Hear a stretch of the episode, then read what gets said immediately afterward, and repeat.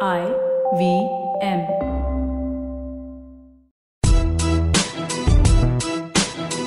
You're listening to the Empowering Series, a path to creating a better you. Through purposeful life changes and a positive shift in thinking, you could find yourself leading a more productive and rewarding life. In this series, we're looking at how to be a better boss. The show will bring you a live session between life coach Zarina Punawala and a willing participant who wants to improve themselves. Zarina Punavala is a trainer and motivational speaker and CEO of Abzo Unique. With over seven years' experience, she works with reputed multinational organizations conducting training workshops within the corporate sector and among student communities all over India and abroad. She provides image consulting, grooming, and personality development, personal coaching for CEOs, senior managers, and politicians. Taking the hot seat is Amit Doshi tech entrepreneur and founder of podcasting network Indusvox Media, who's bringing this show to your ears. So, shall we begin? Hi, and welcome to the Empowering Series with me, Zarina. I am still sitting in conversation with Amit, and we're going to continue talking about the challenges startups face these days. Hey, Zarina. Hey. Uh, so I have a question, which is, uh, I think it's a question that a lot of startups face, right? I Mm-hmm. mean, like as you start expanding out a team of people who you're working with on your startup, Right? uh, there are obviously good things and bad things that happen. Right? Absolutely. I mean, like, you know, you have uh, positive developments and negative developments. Now, as an entrepreneur, I have a tendency to share the positive developments, no matter how minuscule, Mm-hmm. far and wide. Right? I mean, like making sure that, every, and I mean, like, you know, it's a way to keep people happy and motivated and, like, you know, Absolutely. get them into what it is. But I also have this tendency to not share some of the negatives of what's going on Mm-hmm. outside of the people who are absolutely kind of core to that particular thing if that makes All sense right. right. you know what i mean like Yes, i don't yes. i don't uh, put it out in front of everybody Okay. in the team right i mean like you know if there's a sales issue which is negative i'll talk to the salespeople about that if there's a production issue which is negative i'll talk to the production person about that Right. you know but i don't try and spread it you know what i mean i try and keep it very Absolutely. contained Okay. uh, but I also feel what that does is it causes a situation where not everybody understands what is going on. Mm-hmm. Right? I mean, like they have incomplete information at that point in time. Yes, and that's dangerous. Yes, it is. so, I mean, like, so I, I just wanted to, uh, how do you think we should go about dealing with these kinds of issues that come up? All right. So, yes, it's amazing that you're talking about all the positive things that happen, and positivity is contagious. So, you sure can go ahead and spread that epidemic in your organization. But when you say negative, I'll replace that word a little Okay. Mm-hmm. bit here. We're talking about contingencies, we're talking about situations. Right. So, when you confine a problem to yourself, maybe a couple of people in your team, Right. what you're doing is there are two possibilities. One, you have chances of um, dealing with that situation in a closed room. Right. That is a possibility and it works. Right. The second one would be that you're taking away the chance of somebody else in your organization giving you a solution. Now, I'm talking about this keeping your strength per se. Right. So, I'm not talking about a tall organization with too many different areas and hierarchies. Right. We're talking about a more uh, Yeah, like a platter organization. Yeah. so small basically, company. in a situation like that, you are closing your doors to a possible chance Right. of solution from somebody else, Right. whom you probably don't expect it coming from. Correct, All right. right. So first and foremost, the positive bit always share it. Okay. Uh, situations, problems. Hmm. When it is a problem to do with sales, Right. I usually feel sales is the backbone of an organization. Yeah. At the end of the day, it all boils down to that. Yeah. That is a problem for everybody. Yes. So the sales aren't happening. How is the marketing going to happen? How are you going to advertise something? How is the money and the revenue coming in? Right. There's nothing happening if sales isn't. Right. So yes, if there's a problem with a specific, since you mentioned like sales, then make sure that everybody is informed. Have a group meeting. Okay. Have a meeting with the organization. Okay. This is the issue we are facing today. Right. This is a challenge. And we need to overcome this challenge Right. and face this obstacle in some certain way. Correct. So in that situation, I need suggestions. Okay. Okay? That is a possibility. Right. Hmm. However, when you're talking about accounts, you're talking about numbers, you're Right. talking about um, you know, the, the funding, investing and revenues and all of that, I think you need to confine the team. Okay. Those are things that have to be very, very specifically shared. Right. Should you not have an accounts team? Should you not have a team that handles these, um, you know, queries and Right. problems and the numbers? Then there should be just about one or two people. Okay. Not because you are keeping things a secret. It's because this is confidential and discrete information. Right. Numbers can be very good. They can be very bad. Right. So that is something the boss has to deal with, Right. and he has to make things right all the time. Right. You know, and numbers, we're we're all greedy for numbers, so they're never enough, frankly speaking. so, so basically, those areas where um, the financial aspects are concerned, Right. usually uh, bosses or startups make the mistake of sharing numbers with everybody in the team. That's what I kind of Yes, disavow, right? I mean, yes. like, uh, you know, I, you want to have a certain amount of information available to people, but at Right. the same time, I feel like uh, too much is not a good thing. Absolutely not. Yeah.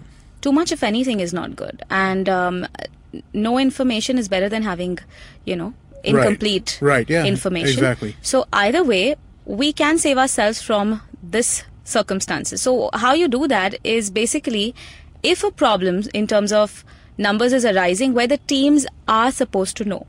Share it and share it openly. Mm-hmm. Okay. That well, we're not able to hit numbers, hence we have had a loss of 10%, Right. 20%, 5%. Right. But that's about it. Right. We need to increase our profits by Right. this much margin in this much time.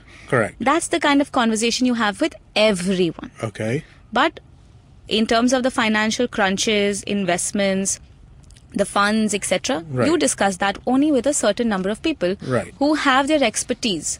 Who know And- that stuff? yeah. Yeah, and basically aren't gonna freak out over like you know. Uh, yeah, like, oh my God, what is happening to this company? Yeah, I mean, exactly. oh, it, we're growing so fast, and that could be a great thing. Yeah. And then things aren't working out, that could be a bad thing. Right. So, no, I I mean, like, if you don't have experience, then some of these things come off as like, uh, you know, I mean, like, if you're a funded uh, kind of company Mm-hmm. and you have 18 months of runway to exist, Right. That's actually in the startup world ridiculously good. Yes. But if you tell somebody else that, oh, we only have a year and a half to exist, Right. They'll start freaking out. absolutely. So I, Absolutely. you know, I mean, like you're right. It needs to be with the right, Specific- the right people, the people who have like a base of knowledge to deal with the information. Absolutely. So there is information that is going to motivate your team to go out there and perform better when they Mm-hmm. Right. know that okay, you know what, we are in a situation. Yeah. We have a problem. The team loves this kind of work. The and the fact that you know this is a creative industry, Right. people are going to want to give their best. Yeah, no, that's okay, fair. That makes so sense. Mm-hmm. It, it helps them. It kind of motivates them. Pressure can be motivating too. Yeah, So absolutely. you can create that pressure. on them. Absolutely, absolutely. But when it comes to um, you know the analytical aspect Mm-hmm. of the business, those are things you must be very specific Right. in terms of whom you're sharing it with, right. because it has to have expertise. Yeah, All no, absolutely. right, That makes sense. Because that'll take away the tension from you too. no, that makes sense. That makes sense. Yeah, I mean, Right. like that. And uh, yeah, you're right. I mean, like sharing problems is helpful. It is. It is. Sharing problems is very helpful. you know, that's my job. Yeah. I let people share their problems.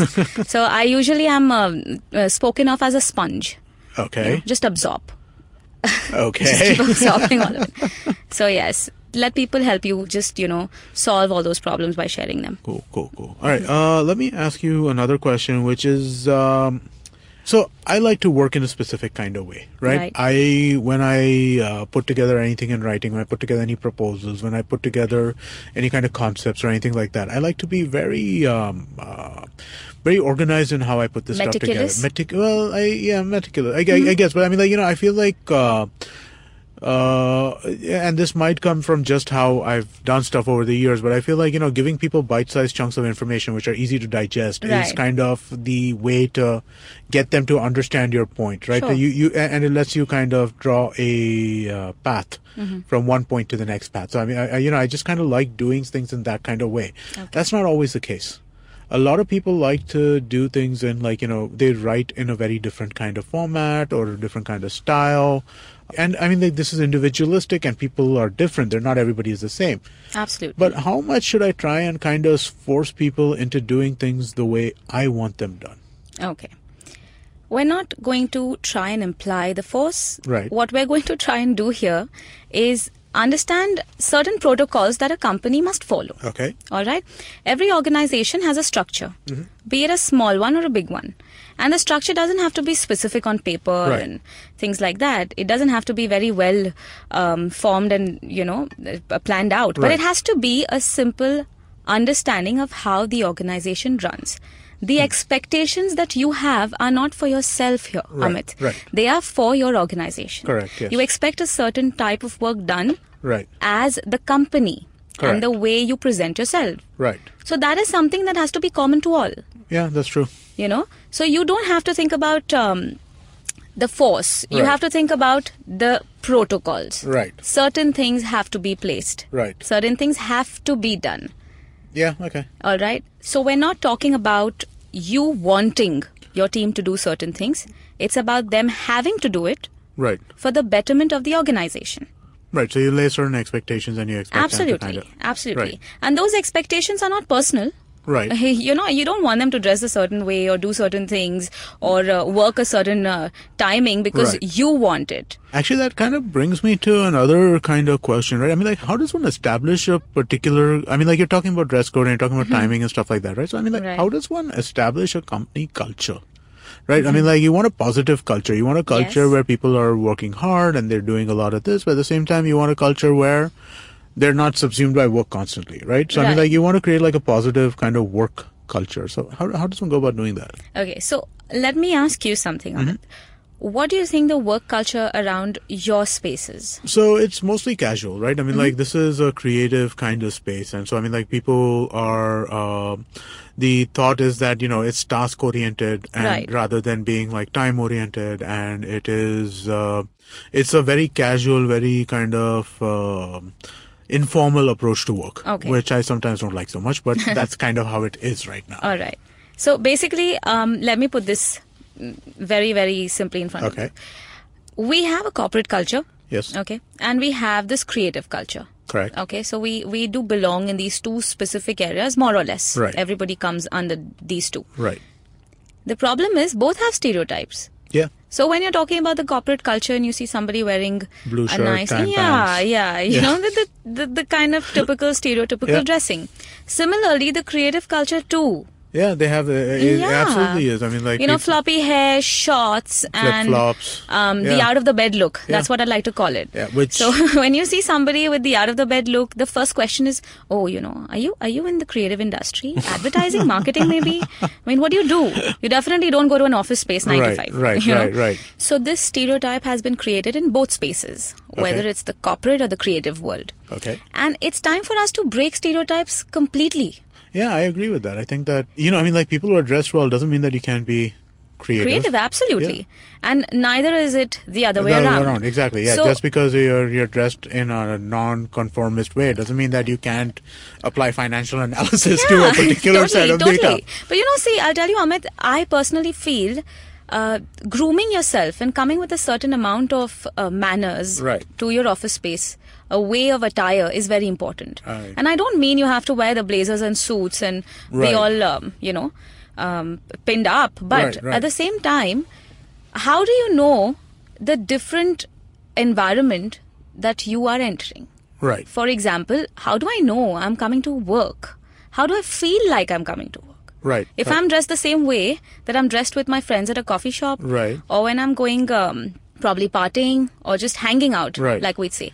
So, how would I know the difference? no, that makes sense. I mean, like, I'm sure there's like you know, I mean, like there's a psychological aspect to the There fact is, there is. that yeah, Now, yeah. we don't wear office clothes and go to the gym, do we? No, we don't exactly. Why?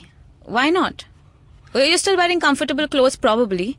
Just put on your shoes and walk. Put on your shoes and do your dumbbells and do Right, all your right. triceps and biceps. But it puts you in a frame of mind. It puts you in a frame of mind. Right. So dressing correctly doesn't mean um, being uptight and absolutely prim and proper and well groomed. Right. It does mean coming with a sense of getting to your workplace, Right. accomplishing Right, something. right, you right, know. right. So yes, I'm going to work.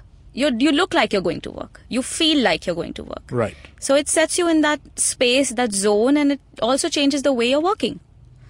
I also think grooming is very important. Yeah, I agree. So you can have long hair, short hair. No, you, just can need have to be neat about this Neat, stuff. yeah, yeah, You know what I yeah. mean? You like, need to be groomed. yeah, you know what I mean? Like, you shouldn't look unkept. absolutely. You need to come clean to work. Yeah, yeah, basically, absolutely, you that need makes to sense. come clean and you need to look clean.